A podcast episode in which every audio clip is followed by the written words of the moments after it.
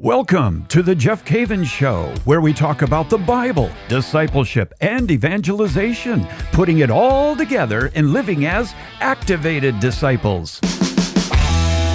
This is episode 355 Don't Lose Your Joy, Part 2.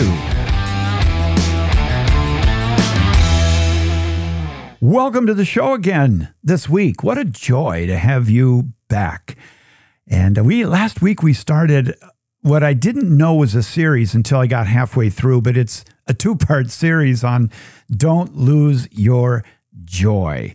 And uh, just hearing, you know, how people respond to the Word of God has been so encouraging, particularly over the last few shows. I'm getting some feedback that is really really meaningful, and I appreciate that so much. By the way, if you do want to get in touch with me, all you got to do is write me, and the email for the show is the Jeff Cavins Show at ascensionpress.com. That's the Jeff Cavins Show at ascensionpress.com.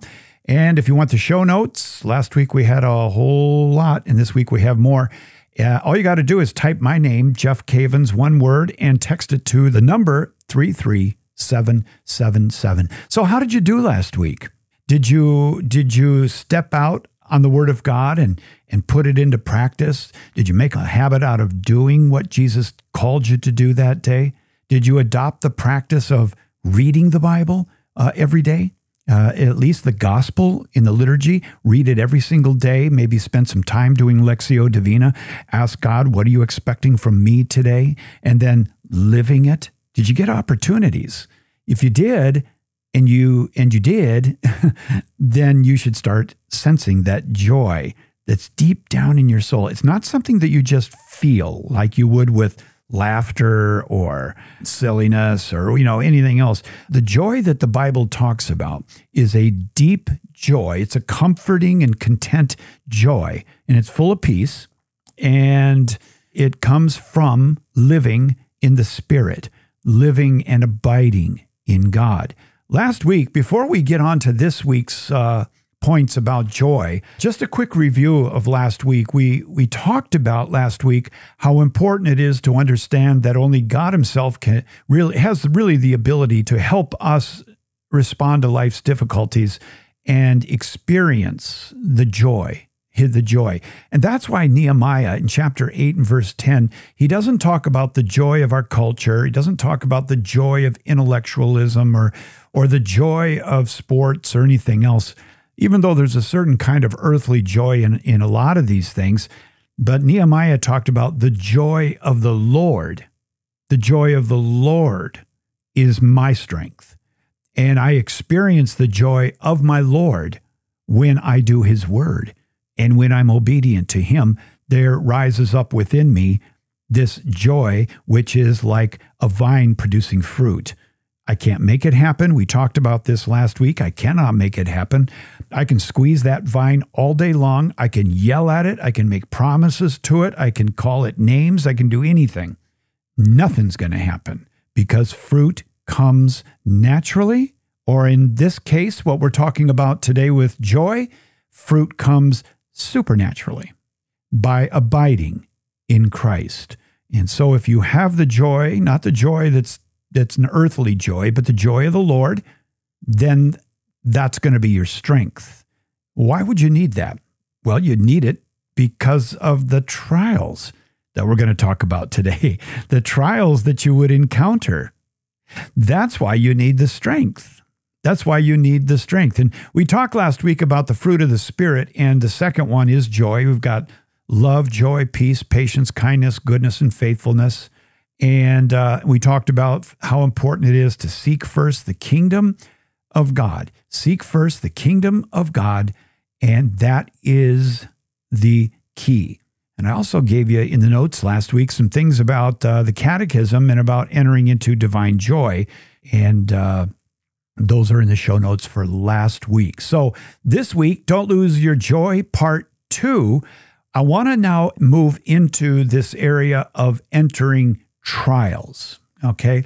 Entering trials. I have a James study that is, oh, what is that one now? The James study is 10 weeks. It's 10 weeks, 10 hours, uh, where we go, we go through James. And James is uh, one of those books that it's very different than Paul's epistles in that Paul seems to have themes that he weaves in and out of his letters. But James is uh, organized in a way that the rabbis of Jesus' day called it stringing pearls. And what James is, is, is that it's a lot of like staccato. It's like little boom, little truth. One, two, and three, and four. And it's these little truths that are all strung together. And so these are pearls for, for wise living. And he opens up the first chapter of James by addressing this issue of joy. Last week, I, I mentioned to you the joy of the Lord is my strength. Why, why again, I'll ask, would you need this kind of strength that comes from the Lord, this joy that comes from the Lord, comes deep within your soul? Why? Because in this world, Jesus said, you're going to have tribulation, but be of good cheer. I have overcome the world. Isn't that great? I have overcome the world. So Jesus is pretty straight with us. He's, he's honest. He's saying, look, in this world, you're going to have tribulation. And in the last month, you probably have had a little bit of tribulation, right? I have. I, I don't know of a month that, that goes by where there isn't something like I have to deal with at some level. Some months are better than other months, but life does have its challenges. That's okay. We have a way of dealing with the challenges. The joy of the Lord is my strength. So listen to what James says as he opens up this epistle. He says in chapter 1, verses 2 through 4, I'm only going to read part of it. Listen to what he says here. He starts off and he says, he says what every, every Christian wants to hear first thing in the morning. Count it all joy, my brethren, when you meet various trials. Seriously? Seriously, James? Is that all you got for me today? I'm supposed to be joyful when I encounter these various trials. Wow. All right. I'm just going to act like I'm joyful, I guess. I'm just going to put on an act here. I'm going to pretend everyone's going to think I'm joyful. Inside, I'm miserable when I go through these various trials. Well, maybe that's the way you've been trying it. Maybe it has been a, a, put on. Maybe we've just tried to act joyful, you know, in the midst of the trials and kind of fool everybody and, and then tell everyone, you need what I have fakery. no, we don't fake joy in the midst of trials. We count it all joy, and that is this peace and this contentment that comes over us when we meet various trials. Why now? Well, why would we do that? Why would we count it all joy? Well, James goes on and he says, For you know that the testing of your faith produces steadfastness. And let steadfastness have its full effect, that you may be perfect and complete, lacking in nothing. I would say that we're starting to get around to joy here now. Complete, perfect, lacking, nothing. I'll take a bushel basket of that too. That sounds pretty good. Well, how do you get it? Where do you get that bushel basket full of joy? Where do you get that? You get it by abiding in the vine, abiding in the love of the Lord. How do you do that? You do what he tells you to do. And if you do that, then the joy, the joy from God will be enough in these various trials. And it's going to produce a lot of beautiful things in our life. So, why am I joyful when I run into trials? Because I know what the outcome is, I know what the fruit is, and I know what the benefit is. I'll be complete. I'll be full. I'll be complete. I will be perfect. I'll be lacking in nothing. I'll take another bushel basket of that. You can't sell this stuff in the market. This is incredible. And here it is available to us, this joy, to live this life we, we have a choice. We can do this and we can do what Jesus told us to do, or we can fake it and we can go and look for joy somewhere else in the world. Maybe a party, maybe collecting things, maybe getting into shape, maybe learning a second language. You know, come on. That's not what we're called to do. All those things are fine, so don't write me about it. But what we're really looking for is that deep joy. Now, the Catechism talks about uh, an, an, interesting aspect of joy, and I'm going to get to that in just uh, in just a moment. I'm going to take a break. When I come back, I want to talk to you about how joy comes by bringing people to Jesus and watching them obey God.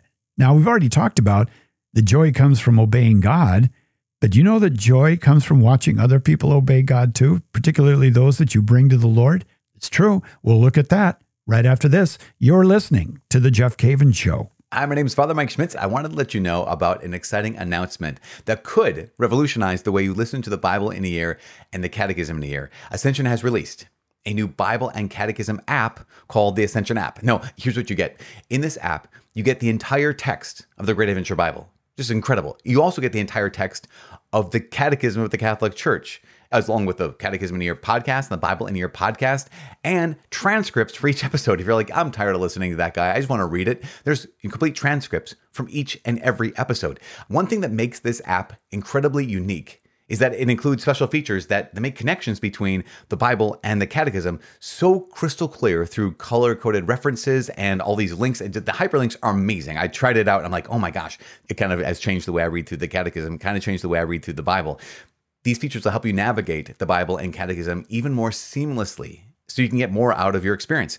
Also, the app provides almost 1,000 answers to Bible questions. The people who listen to the Bible in year, they wrote in with their questions. Almost a thousand answers. And those answers come in the form of audio clips, video clips, as well as resources excerpted from some of Ascension's published works. If you want to download this app for free, Super simple. Just go to the App Store and search for Ascension app. I am telling you, if learning about the Bible and the Catechism is important to you, then this app will change your life. We're joyfully back today talking about the Word of God slash Catechism, and we're talking about joy. You know, last week I brought up a point about don't lose your joy, and I I brought up something that I thought was very important, and that is you can lose your joy by just being around negative people who have to be right all the time, more interested in orthodoxy than they are obeying Jesus. And that will take the joy from you right there. And so, just another reminder don't get caught up in that. You can be so right that you are wrong, and you don't want to you don't want to get into that. We're talking here today about uh, joy. And specifically, before the break, I mentioned that joy comes by bringing people to Jesus and watching them obey God. That'll bring joy to you too. You obey God, and watching people obey God will give you joy. The Catechism says this paragraph 425. Here it is. The transmission of the Christian faith consists primarily in proclaiming Jesus Christ in order to lead others to faith in him. Okay?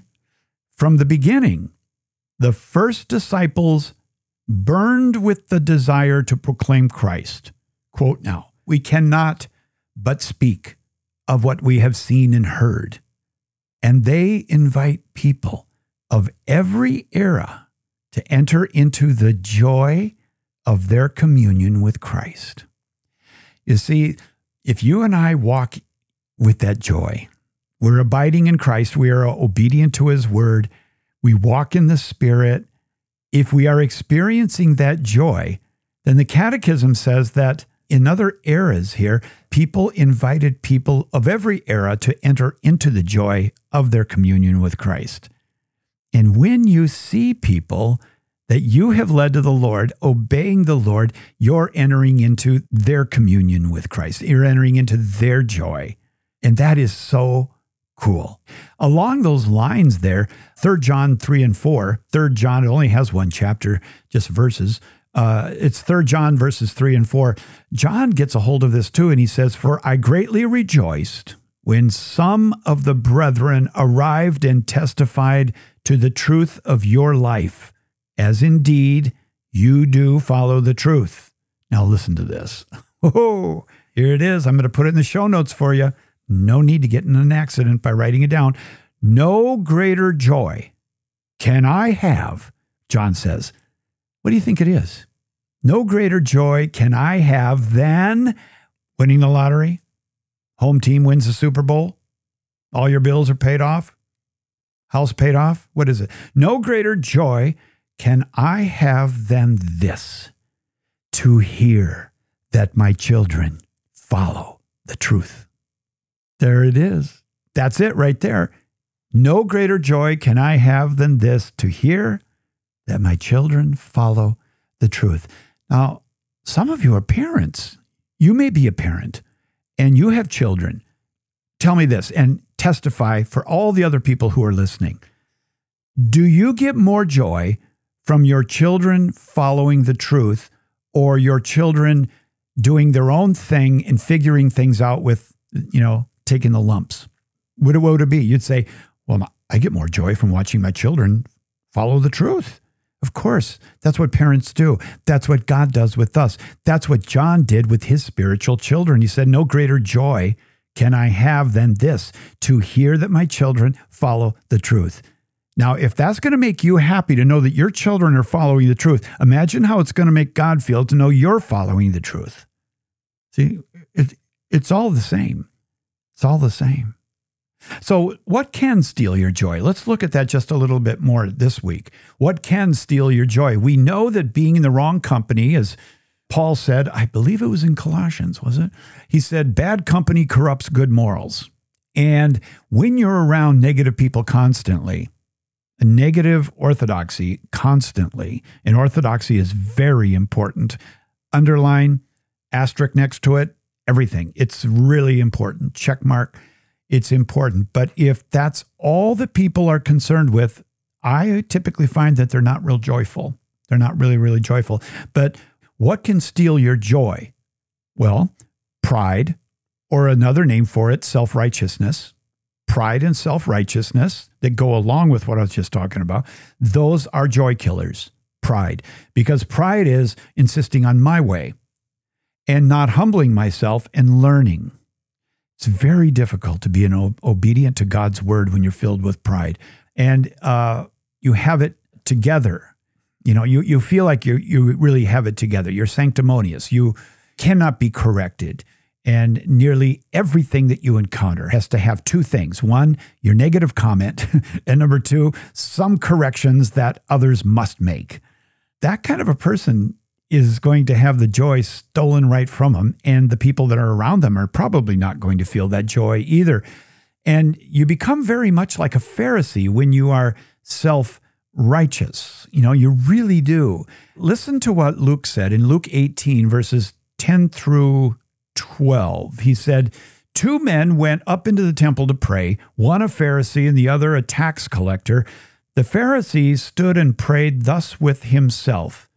God, I thank thee that I am not like other men, extortioners, unjust, adulterers, or even like this tax collector here. I, on the other hand, pray twice a week. I give tithes of all that I get. Hmm, self righteous. Those who know there is a tomorrow, heaven, live more joyfully. We don't live for today, we live for heaven. We live for heaven. And we cannot be like this. We cannot live like this Pharisee who is, his whole life is wrapped up in self righteousness. We must be generous. We must give of ourselves. So let me conclude this now with, with just this, this thought from Romans chapter 15, or yeah, chapter 15 and verse 13. Uh, this is another one of my favorite verses from Romans. it says, Paul says, May the God of hope fill you with all joy and peace in believing, so that by the power of the Holy Spirit you may abound in hope. Now, let's just take this apart for a second because this is really juicy. This is really, really good stuff. Uh, Paul says, first of all, may the God of hope. Now, this word in Hebrew is the word tikva, hope, tikva, hatikva, the hope. Okay. Hope, from a biblical perspective, isn't like, I hope we're going to have pizza tonight. That's not the type of hope. Hope, tikva, is based not on my expectations or my, my view of the future, but and, and, and based on my own talents, I look at the future. No, it's based on God's view. It's God's estimation of what I can do, the future, his unlimited perspective. So I'm looking from his perspective at the future. I have hope. And as Hebrews says, that hope becomes an anchor for my soul. It's an anchor for my soul. And Paul is saying here, may the God of hope, may the God of tikva, T I Q V E H, tikva, may the God of tikva fill you with all joy and peace in believing. What did we say last week and a little bit this week about believing and about obeying his command? Jesus said that I abide in the Father's love, I keep his word. We abide in Jesus, we keep his word. That's what abiding is it's believing, it is faithfulness. And what Paul is saying is, may the God of tikva, of hope, fill you with all joy and peace in believing. You see, believing fills you with joy and peace. And that's why we can do what James said when James talked about count it all joy, my brethren, when you encounter these difficult times, because, you know, cha-ching, it's going to end up with a lot of great spiritual fruit in your life. So, Paul, putting it all together, says, May the God of hope fill you with all joy and peace in believing, so that by the power of the Holy Spirit, not somebody else's power, not a glass of wine, but by the power of the Holy Spirit, you may abound abound in hope. So you can see there that that joy and hope are bound together. There's a relationship between joy and hope. It's kind of like the more joy you have, the more you're anchored in hope, and the more hope you have, it feeds joy. And it all comes from life in the Trinity. Let me just end by saying this it's very simple. It's very, very simple. You have a choice this week, and so do I. I'm not. I'm, I might be sounding like I'm. I'm talking strong, but I'm got a mirror right to the left of me over here. If I just go over about a foot, I'll see myself. It's really up to us. Do you want joy? Do you want, as I mentioned uh, last week, do you remember that? Uh, Proverbs 17 22, a joyful heart is good medicine, but a crushed spirit dries up the bones. Do you want this medicine called joy? Do you want this medicine called joy? Do you want this contentment and peace in your heart that is different than uh, joy to the world?